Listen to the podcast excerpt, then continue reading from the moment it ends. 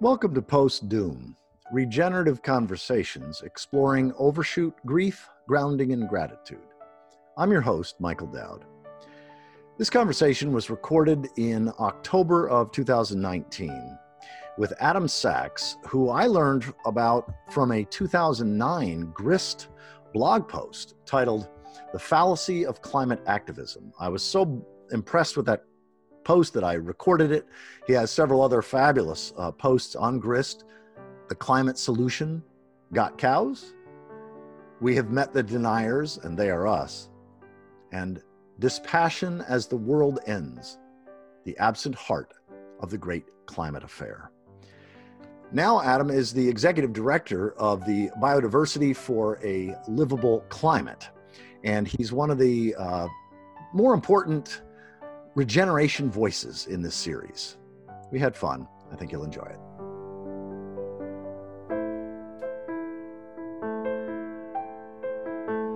Adam, it's a delight to have you as part of this series. I only became aware of you maybe 2 months ago.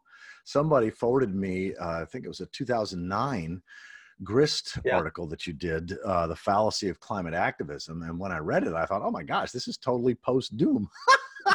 At least as I'm thinking about that term.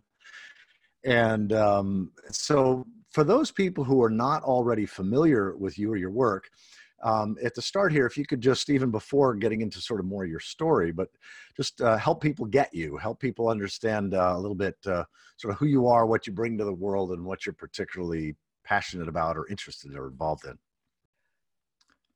I am a pre-baby boomer by 1 year, born in 1945. That gives me 74 planetary years so far. And I grew up in a very doomy age. It was post-atomic conflagration. Mm-hmm. And I grew up during the years when we were hiding under school desks, just in case another bomb came along. Yep. And I was mightily impressed with the silliness of that whole thing. And that really kind of set my stage in a lot of ways. I had a lot of trouble in school because I didn't like or trust what my teachers were telling me. Hang on just a second, Adam. Before you go into your story, because I really want you to spend a lot of time on that, just, in a short form, just help people who are just coming to this know who you are, like what you do in the world. Right now, I'm the executive director of a nonprofit that I co-founded in 2013 called Biodiversity for a Livable Climate. And our mission, as originally stated, was to restore ecosystems to reverse global warming. And at that point, the power of nature to affect all kinds of things in the world, in particular climate, but as I've learned since, the climate is a symptom of global eco-destruction.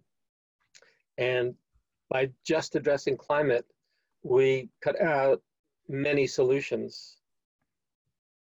And the solutions we now maintain are nature solutions. They are the restoration of ecosystems, which draw down carbon dioxide, of course. And we also would say that carbon dioxide in the atmosphere, excess carbon dioxide in the atmosphere and oceans, are a symptom of the eco-destruction. Yeah, ecological overshoot, as Catton would talk about.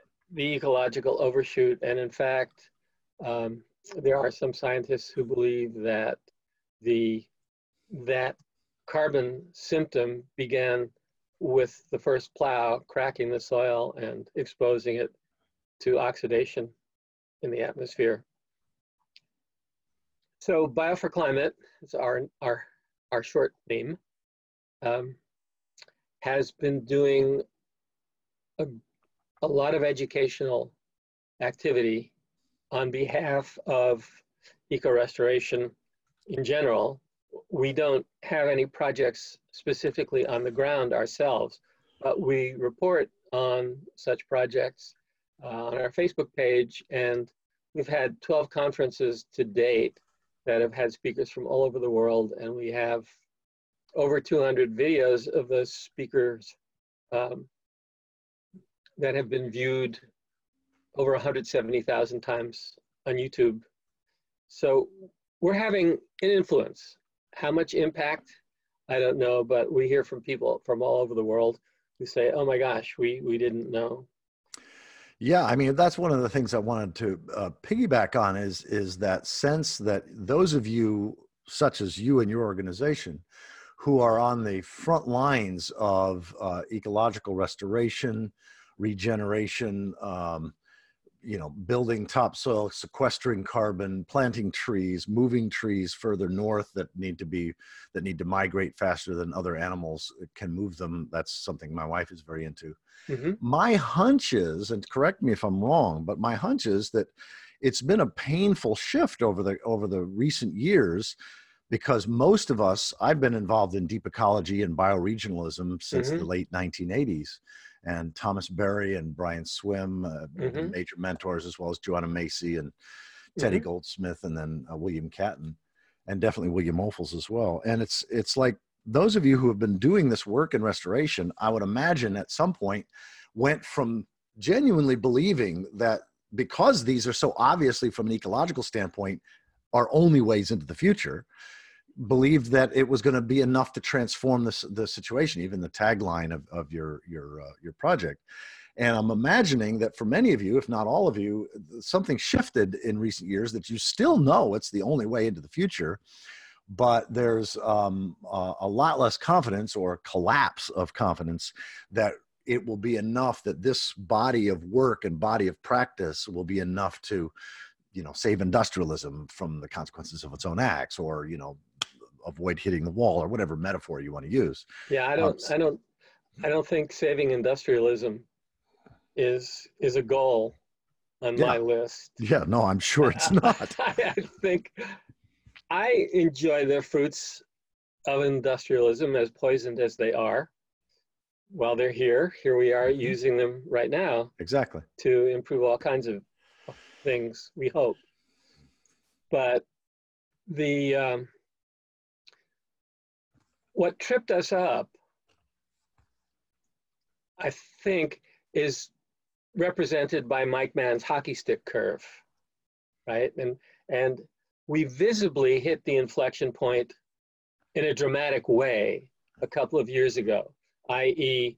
we got to the point in the exponential curve where the acceleration started to kick in and then take off. Now, the problem with that curve is that it relies on mostly visible or detectable accelerations. And the problem with the accelerations is they start accelerating long before they're visible or detectable. Exactly. So they kind of clunk us on the head, and it's like, oh, this is happening all of a sudden. Well, it really isn't. I remember earlier on in this millennium, you don't get too many chances to say something like that, but earlier on in this millennium, in 2005, a paper was published critiquing the international efforts and the scientific efforts, and the IPCC was kind of in its adolescence at that point. That's the Intergovernmental Panel on Climate Change, the scientific body that examines the literature and the discoveries, and it's plagued by the fact that it's a consensus process. So it really leaves out some of the more difficult stuff. But this paper noted that the models have left out the acceleration, the exponentiation that's at play in feedback loops. The models left them out, the modelers left them out because they were too difficult to model. Right. But there wasn't even a fudge factor. And so the place in the hockey stick curves where the stick becomes the driving part of the hockey stick, just, it was hard to put your finger on that. And so even post-doomers like me, that's a new term for me, by the way. So sure. Playing with it here. Post-doomers like me were surprised, were blindsided by that. I mean, I've, over the past 2 years, I knew this was coming, you know, in a sense, but I had no idea it would be happening as soon as and as quickly as it is. Yeah, well, let me ask you to push a little bit further into that, because how do you understand your work, Biodiversity for a Livable Climate, and how do you understand, how has it shifted, if at all, in a world where now we're aware that there are certain aspects of abrupt climate change that seem to have been ongoing now for some time. It's not like it might happen in the future, right, but we're living in that kind of a world. So how do you understand your work, and how have you framed your work in light of that? Well, I think the big transition is that the future is now. It's not out there anymore. It's not 2050. It's not 2100. It's not even 2035. It's now. And at 1+ a little degrees centigrade global average temperature increase, it's going wild. It's chaotic. People talking about 2 degrees centigrade being a safe marker. It's completely nuts. Right. 1.5 degrees is completely nuts. Right. We're at 1.1 or so, and everything is going crazy. And it's going crazy in this feedback loop way. Right. And a feedback loop is self-perpetuating until it runs out of feedstock. Yes. So we'll keep doing this feedback in forests, burning up and putting more carbon in the atmosphere and making it warmer, and that'll keep going until there are no more forests to burn. So feedback loops do have a built-in endpoint, but the endpoints are catastrophic. Yeah, no, exactly. So I'm curious, I want to ask you about sort of your longer story in coming to this, but before even there, just anything about the language. You mentioned post-doom sort of characterizes, but it's sort of new. Like, how do you describe, what language do you typically find yourself using in terms of these contracting, cascading times and what's unfolding, what's likely in the pretty near future? Oh, exponential, catastrophic, disruptive. I mean, there are lots of spine-chilling words out there that in some ways we become inured to, so they don't chill the spine. Oh yeah, it's catastrophic, that, and I'll take 2 pizzas. Right? But back to your prior question for a moment, and that's what has changed in the way we represent what we're talking about. That's a real tough one. Yeah. Because our role, in large part, is to be hopeful. And when we had our first conference, there was lots of doom and gloom in the audience when people first got there. And 2.5 days later, when they were leaving, they were saying, oh my God, this is amazing. It's so hopeful. Why didn't somebody tell us? It's going to be hard to pull that off this year. Yeah, well, I mean, even your subtitle, Restoring Ecosystems to Reverse Global Warming. We've got to change that. I got pushback from my board. Yeah. We really need to change that because there is no reversal. Yes, exactly. Of global warming. And yet restoring ecosystems, if any remnant of humanity survives this bottleneck, that's our holy work, is to restore ecosystems. Right. Exactly. So, it's always moving forward, and that's one of the things about the universe. and thermodynamics, it's always moving forward, and it's moving forward towards disorder. But that would take many, many billions of years to fulfill if the theory holds. So you can't reverse, but you can go to a new place that is satisfactory and perhaps even better in ways. I came to ecology and the natural world relatively late. I was an undergraduate dance major, and I went to graduate school in counseling and education. And then I decided, hey, I really want to be a doctor. So I took the pre-med courses, and much to my astonishment, because I'd hated science in high school, and I went to the Bronx High School of Science, wow, which tells you something. I'm not sure what. I was really, really good at it. I got all A's except for organic chemistry. There was only one A in that class, and there was one B, and I got the B. But I was generally very good at science and scientific thinking. And so I decided to go to medical school. I wound up going to a naturopathic medical school to Bastyr, currently Bastyr University in Seattle. When I was there, it was a classroom at Seattle Community College, but it's grown much in the past 40 years. And I thought I wanted to be a healer. As it turns out, I really wasn't very good at it. I was good at the science part, but I didn't like dealing with people who weren't feeling well. They get cranky and boring, and that's entirely unfair. Right. But there's an element of truth to it, and it was kind of a misunderstanding of my own nature that led me to that. I wanted to want it, but I didn't really want it. Mm-hmm.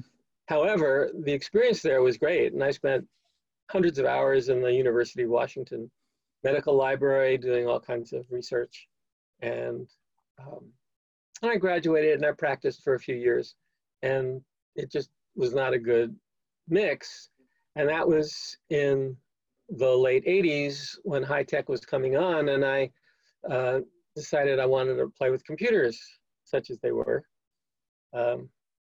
from Radio Shack, may it rest in peace. And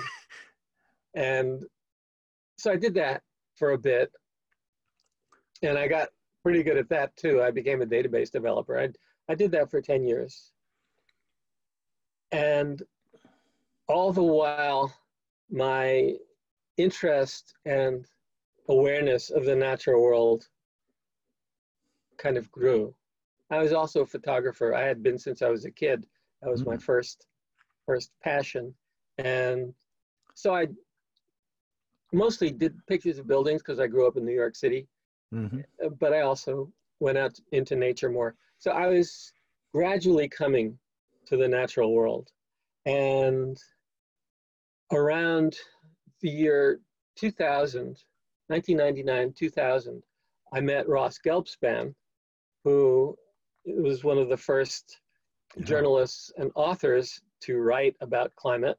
Yeah. He wrote a book in the 90s called The Heat Is On, and it became a bit of an item because Bill Clinton was espied reading it during one of his summers in Martha's Vineyard. So I met Ross at a talk that he gave, and we kind of hit it off, and I asked him if anybody had ever done a movie about global warming. And he said no, not that he knew of, although Soylent Green was about global warming. But that's a whole other story. Right. It's actually a remarkable movie, even though it was pretty hokey, except for Edward G. Robinson, it was his final performance, and it was something else. Wow. But Ross and I agreed to do a movie together, which was interesting for me because I'd never done a movie.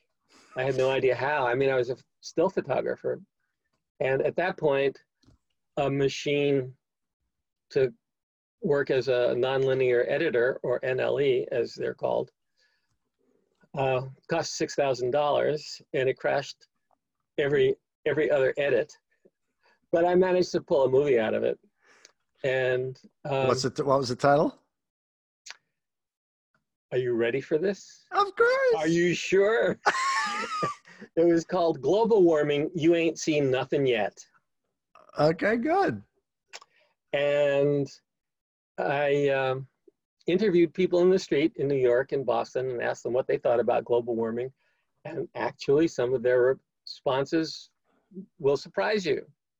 And I also interviewed Ross and videotaped a lecture that he gave at Simmons College in around 2000. Mm-hmm. And nobody bought the movie. It turned out okay for a bungling amateur, but there was something very striking about it, which relates to your comment about my 2009 Fallacy of Climate Activism article, and that is, could have made it today. Yes, yeah. And the few details would be different, but by and large, it's the same movie today.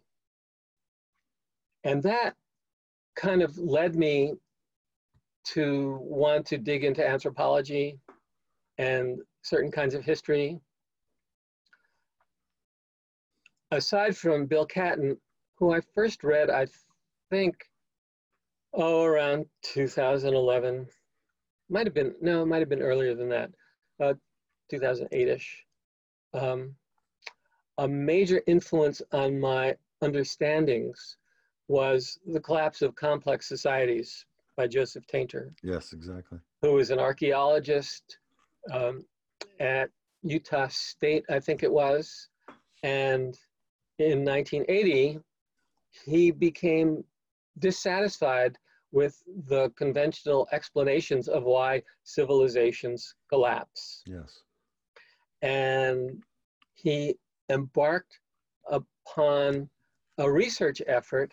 So up until that time, the discussions of civilizational collapse were mostly from historians and other kinds of literary writers. Mm-hmm. And he took a scientific perspective of that, because the historical and literary explanations didn't really make a lot of sense to him. Mm-hmm. So he came up with a theory partly based on economics, mm-hmm. in which there's a phenomenon called marginal return. And that essentially is energy in versus energy out, mm-hmm. or EROI, as it's now sometimes called, energy return on investment. And the theory is that if you have a certain return on whatever energy you spend on something like growing food, for example, because the energy for the food itself is free, that's from the sun, but there's a lot of energy involved in other aspects of farming. If you have a situation where you put more than, where the cost of the energy investment is less than 10 to 1, in other words, if you put 10 times more energy into it than you get out, right, then you're doing okay.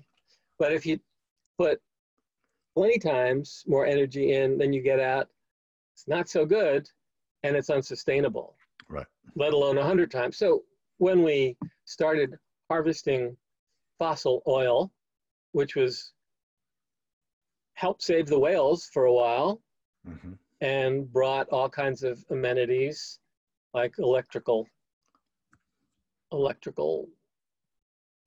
utilities that would actually pump out a large quantity of energy. If when you first got that energy, you plunked a pipe into the ground and this huge gusher, right, came up. So you had a huge return on your energy investment. And now, as is pretty well known, that energy investment to get the energy out gets pricier and pricier and pricier. And that was reflected in Hubbert's curve, where he had this huge peak of energy availability, and it declines. Now, even though the extraction of that energy becomes more, aggressive, not more efficient, but more right. aggressive. So we can keep pretending for a while longer, it still is going to hit a wall. It's still going to hit the point of overshoot mm-hmm. and exceeding carrying capacity and all of that. So that was kind of my evolution mm-hmm. through Tainter and Bill Catton and people like Bill Rees, who's a co-inventor of the ecological footprint, yep. and many others. I mean, Jared Diamond is in there somewhere, although I think he's kind of behind the curve a bit, but he certainly is a good writer and very perceptive in many ways. Did you ever read Walter Youngquist's Geodestinies along these lines? No, I didn't. Yeah. It's another sort of classic book. The subtitle is hold on, I've got it right here. The Inevitable Control of Earth Resources Over Nations and Individuals. Geodestinies. Yeah, it's actually I'm part of a team there'll be a new edition. It was published in 1997, but it was considered so important to so many people that Walter, before he died, worked on a revision for like 9 or 10 years. So we're going to have that published here within the next few months. Yeah. Well, Adam, I'm curious, how has your understanding of human nature, what's your, or how's your sense of the inborn human strengths and limitations? How does that affect your interpretation of societal or cultural deterioration? I know, could this descent have been avoided if we'd have made different turns? I mean, how's your sense of history and if there were any if-onlys, if only humanity had chosen this or not chosen this path, or has your sense of the past sort of been more along the lines of inevitability once you've got tool making and symbolic language? I think it's more along the lines of inevitability. And I think Tainter makes a good case for that, because it's the collapse of complex societies. It's not the collapse of human culture. It's not the collapse of hunter-gatherers or small tribes. It's the collapse of complex societies. Right. And to me, the fundamental piece is that we evolved as small group animals. Yes. And we work fine in groups of 20 or 30. I don't know about much larger than that. It depends upon the circumstances. Right. Some societies get to be somewhat larger than that. But at some point, social relationships break down because we are small group animals. So when we get too big, we start to stratify. We maintain our small groupness, but some of the strata are wealthier or stronger or smarter or something. Or learn to game the system. Well, yeah, that could be. That's a pretty complex socio-cultural point there. But we always, as we get to form larger groups, we always create these structures, mm-hmm. and we distance, one tribe distances itself from another tribe, and the tribes identify in one way or another. It could be accent, it could be skin color, mm-hmm. it could be any of a number of characteristics, but there is my group and everybody else, and we make those distinctions, and they get more dramatic until we have what you see today in all over the world. I mean, certainly in the United States.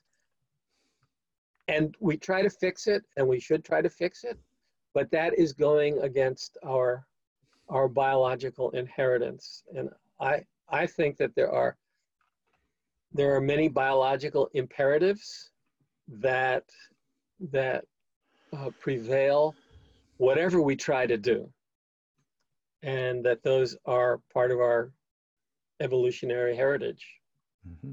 So we can't change those. And if you, for me, thinking in those terms creates a whole different set of solutions.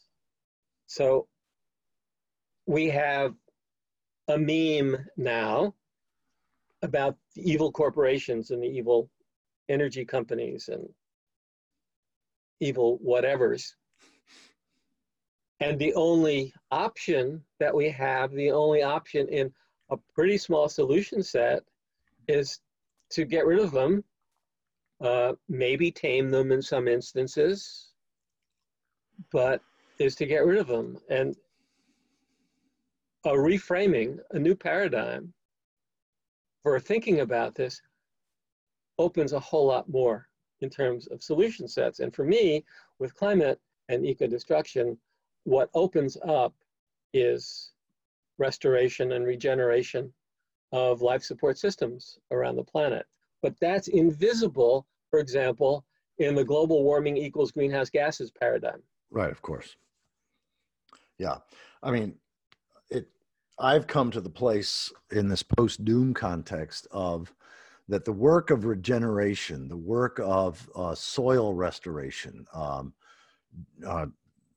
forest restoration, wetlands restoration, all the different ways that we have of working with the forces of nature, the forces of reality, and in some cases, furthering the restoration aspects of the living world at a faster rate than it would happen without us, is holy work, whether we go extinct in the next 50 years because of rapid self-reinforcing tipping points around the Arctic and methane and stuff like that, or if we last another 2 or 3 million years before an asteroid or supervolcano or whatever takes us out. It seems to me that that's soul nourishing work, that's pro future life giving work, regardless of how successful we'll be at various scales. Agreed. And the way I like to put that is that one really good thing about being human is you never know anything for sure. So no matter how bad it looks, if you've got something that you think has a chance, do it. Yeah, yeah. Well, I mean, that leads me to actually, in what I sent you in the email, this was the last question, but I'm going to ask it now, which is, I'm curious, what's your sense of what's beyond our control and where we still can make a difference individually and or collectively?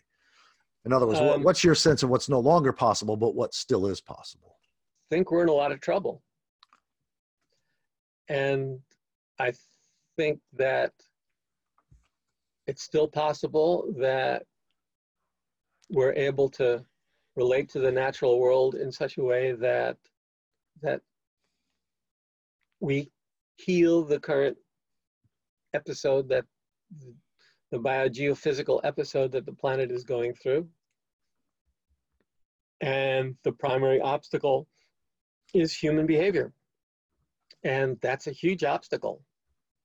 I went to a Global Landscapes Forum conference at the UN a week ago Saturday. And for the first time in all the years I've been doing climate work, which is almost 20, I was in a room with 400 people from around the world, from every habitable continent, who are doing this kind of regenerative work.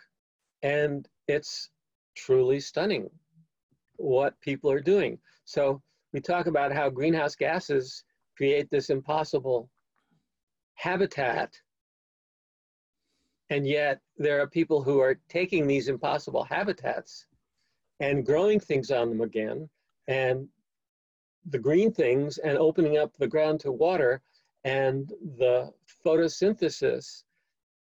Life has an extraordinary drive to continue. So what they do cools the biosphere, it protects the soil, and provides economic and barter opportunities for people in villages all over the world. It works mostly on a small scale. Right. Large scale has the same problems that complex society have. Right.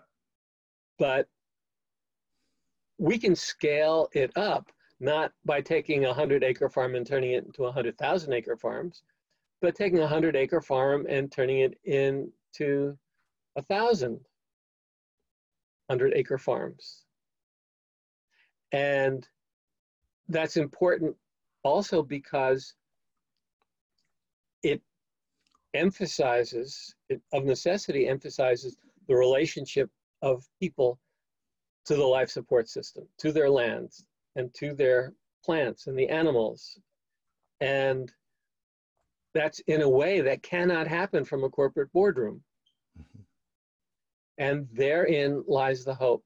So we're having a conference in April of 2020 called Blessed Unrest, which is the title of a book that Paul Hawken wrote in 2007, mm-hmm. in which he describes the thousands or hundreds of thousands or millions of people who are doing this kind of positive, earth positive, climate positive, people positive work all over the world, mm-hmm. but nobody knows about anybody else, right? Because they're in their own little corner doing it on a small scale, which is as it should be. And he says it's the largest movement in history that nobody's ever heard of because it's scattered. But I will say this for the internet, is that it brings this scattering, or brings the possibility of unscattering together, of collaborations, not so much because 6 organizations or individuals from around the world need to work together on the land, but because it's a reinforcement of stories, of good and hopeful stories. And of course, stories are our currency. Mm-hmm. And what we're hoping to do is bring some of these blessed unresters from various parts of the world and show people that this is happening and how it's happening.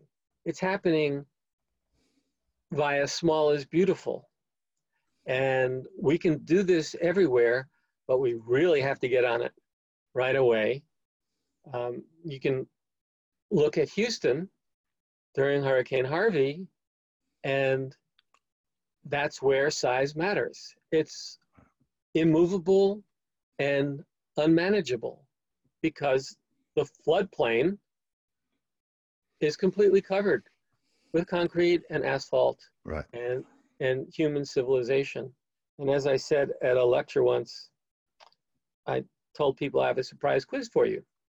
And that is, what do floodplains always do? Right? And then people laughed. And then I said, why is that so hard for politicians and developers to understand? Yeah, I mean, Jimmy Carter back in the 1970s wanted it to be that if your house is lost on a barrier island or whatever to a hurricane, you get the money for it, but you don't build back there. That's not where houses should be built. Right, right. Unfortunately, and of course, none of this should be paved over, which of course also raises a huge problem for the society as currently constructed. And that's the big challenge. Again, it's the human challenge. But I will say also that things are accelerating in the world of feedbacks. And there is currently a lot of methane activity in the Arctic, and there's enough methane there, in theory at least, to double the carbon burden in the atmosphere.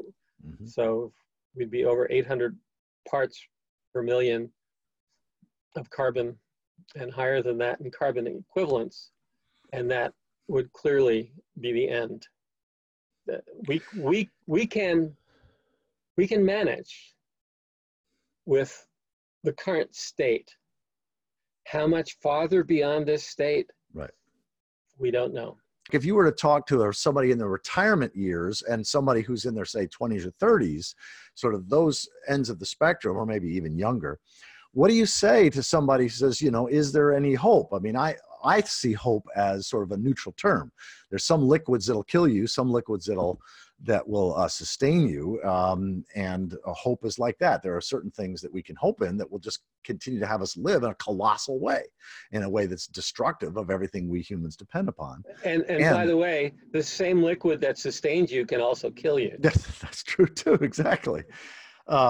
So you know, how has that been for you? I mean, because doing a conference on Blessed Unrest and on Power Down, I mean, these are such important resources that point people in an inspiring way to what's real that we don't normally pay attention to. Yeah. And yet, you know, there may have been hope prior to Power Down coming out that it would have a truly global, massive impact, and that hasn't been the case yet. And so how do you deal with that emotionally?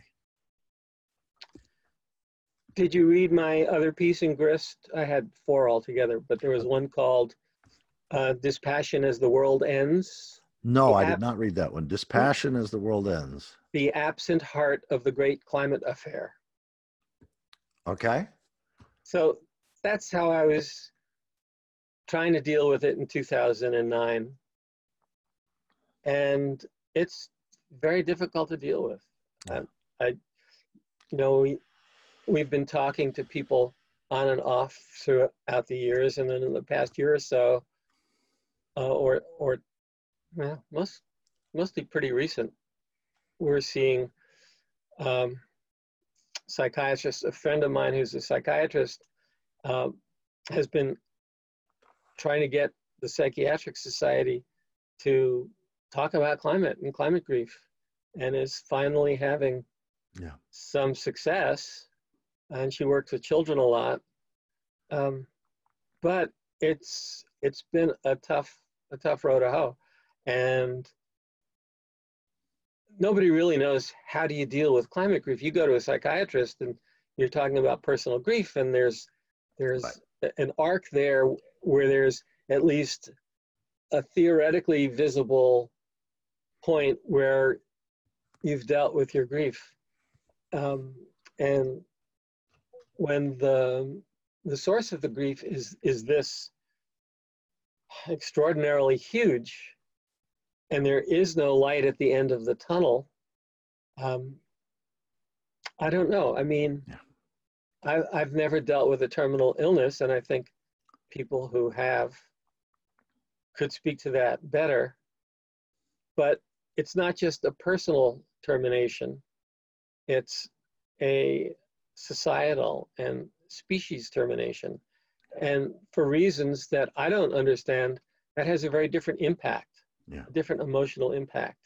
Yeah. I'm going to die no matter what, you're going to die no matter what, we all are, and we know that, and that's different from knowing that everything we love is also going to die. Yes.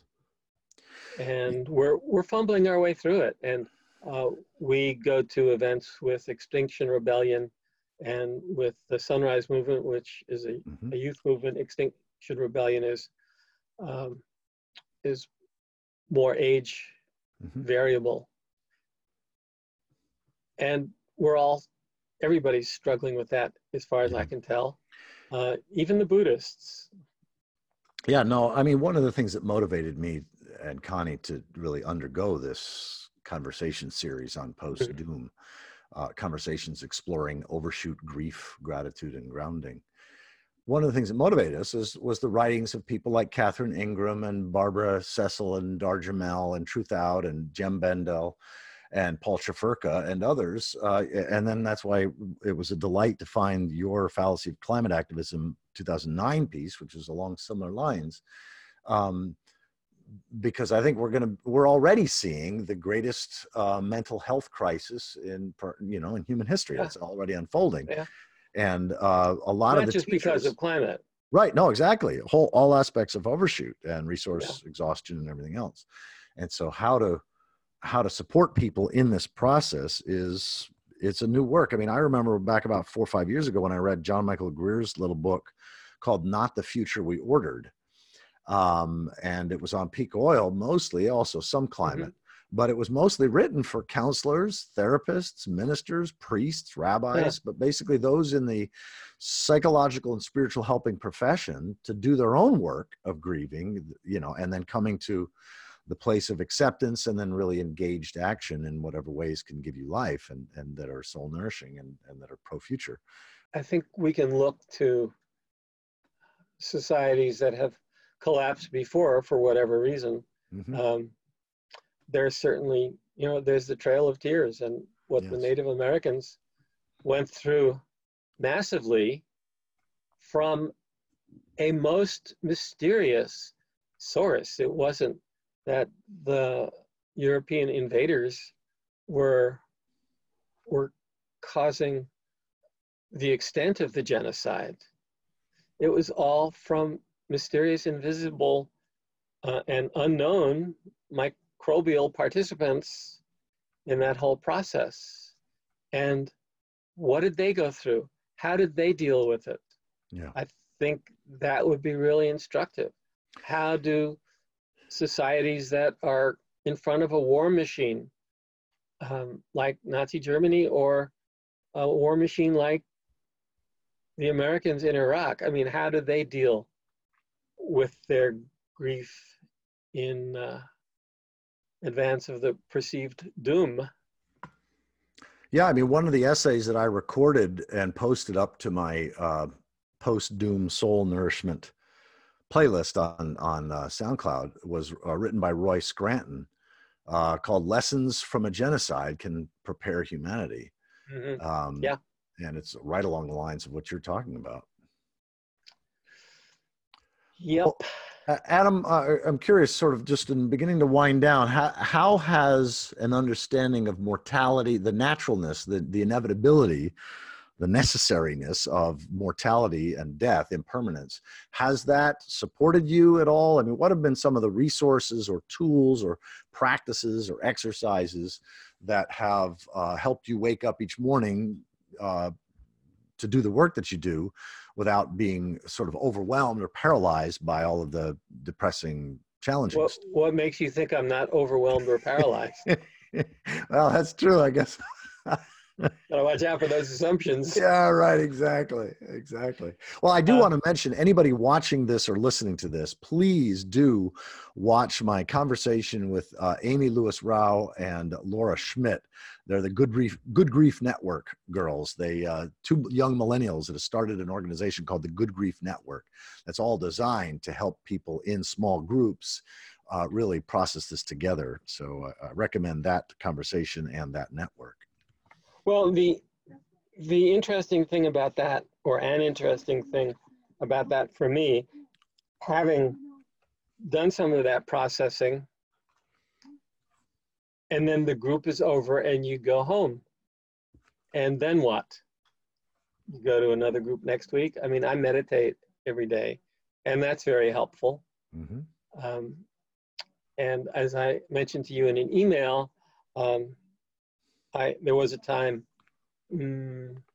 25 years ago when I was studying Ian Stevenson's work, and he's a physician at he was at the University of Virginia Medical School, he was a psychiatrist, and he spent the last 35, 40 years of his life studying reincarnation as a scientist. And he developed a methodology for doing that. And it was he wrote a book called 20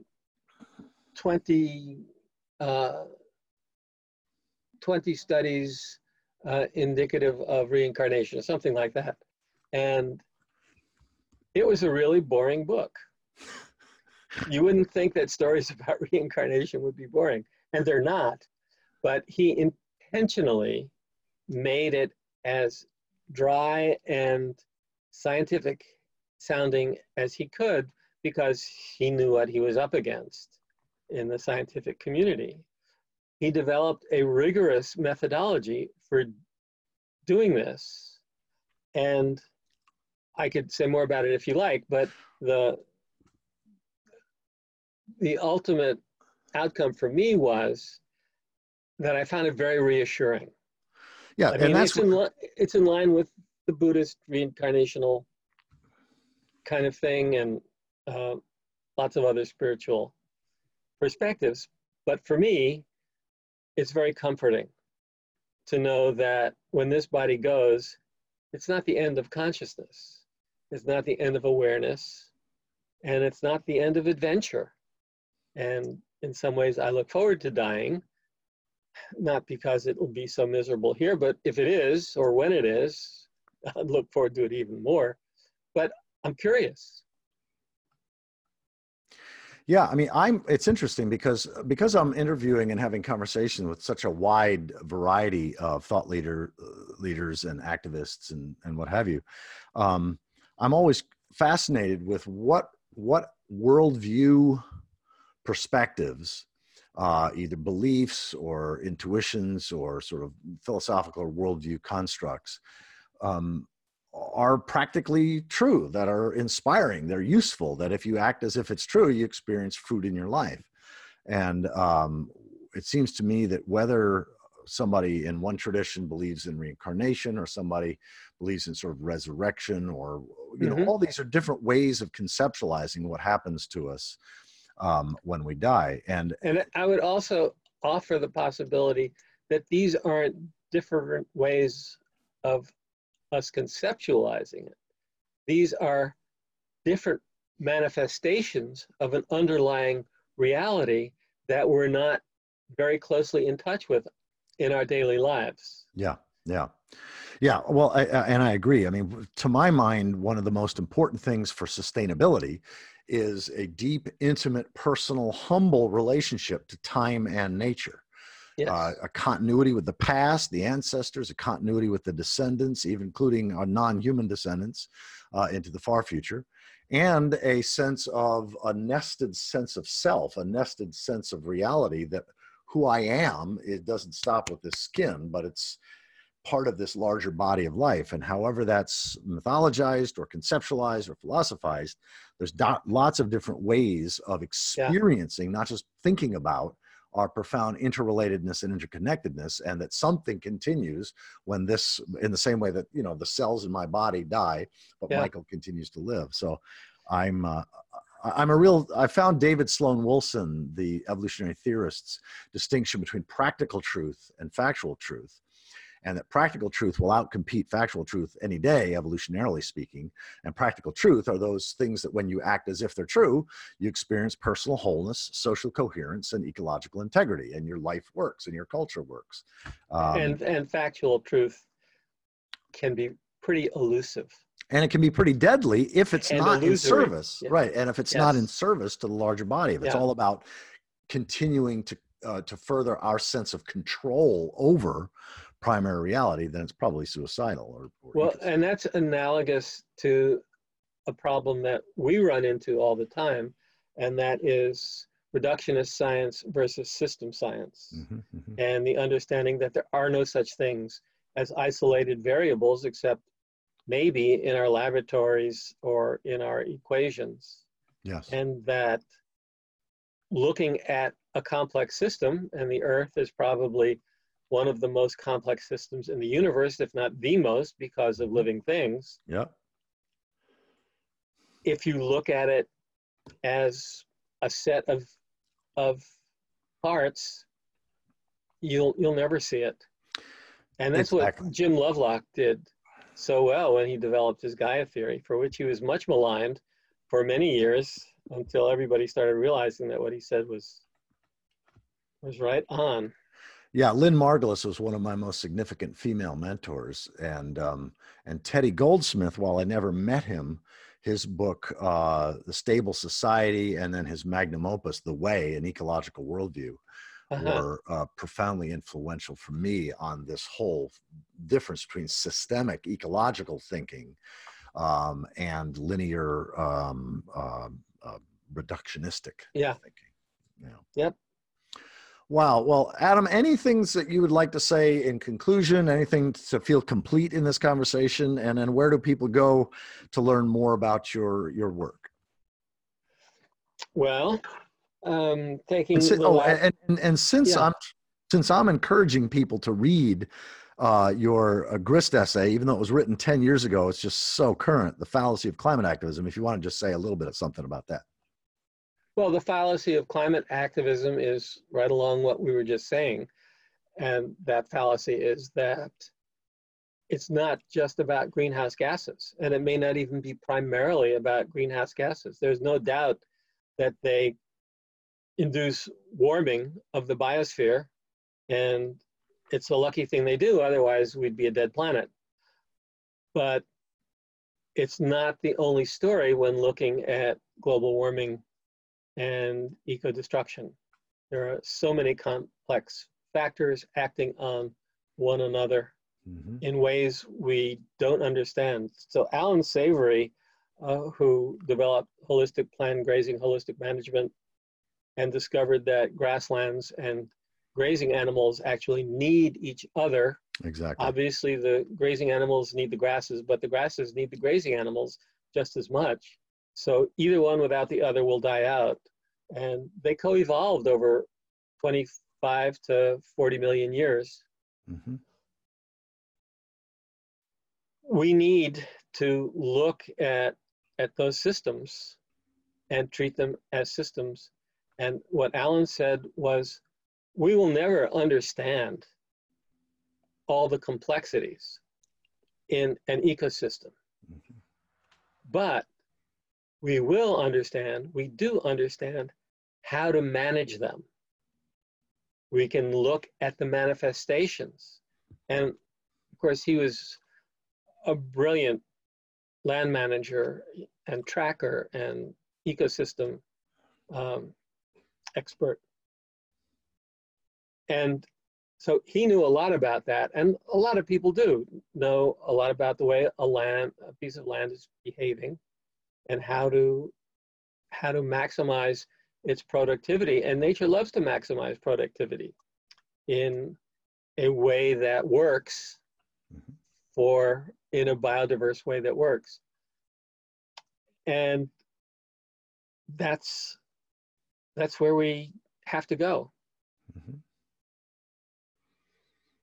We don't need to understand all the interactions. Right. Just the outcomes. And coming back to the question that I threw out in the middle of this conversation, but we went in a different direction. If you were to sort of speak just briefly to somebody in their retiring years, what would be like your core advice or input or, coaching or counsel, and then a young person? Well, to the elder person, I would say, help the kids. I don't know about most people my age, but my energy level isn't what it used to be. And the kids have that energy. They also, when I started working with them, I thought, okay, great, here's a group of people that are going to be more open to restoring the living world as holistic approach to the challenges we're facing. And they were just into emissions reductions and alternative energy, which has problems of its own. Right. And it took a while for them to start to understand what the natural world is doing and how powerful it is. And they're still, by and large, not there yet. Yeah. But an extraordinary number of things have happened in these past two accelerating years, and they are much more open to it now. But help them make the transition to a nature-based perspective mm-hmm. on all of these issues, because we're never going to get there if we just deal with carbon and greenhouse gas emissions. The healing has to be much deeper and broader than that. Yes. So that's what I would say. If you're an elder person, and if you're a rich elder person, you can donate to us and help us continue this work. It's not a great time for nonprofit fundraising, particularly mm-hmm. if you're on the outside of the mainstream. If we were talking about emissions reductions and solar panels and Teslas, we'd probably do a lot better. Right. But yeah. And for a young person? So we've worked with a couple of groups of young people, and most of them want to go to college. And to that, I would say, what for? The crisis is now. It's not going to wait until you graduate. If you can address the crisis, then you can go to college. There's the Civilian Conservation Corps from the New Deal age mm-hmm. Had hundreds of thousands, at that point it was young men, going out and restoring land that had been destroyed and had been dust bowled and all of that sort of thing. Well, there are some Civilian Conservation Corps equivalents at the state level. There's one in Vermont that I know of. There's one in California. You go to the California's homepage. It's great. It says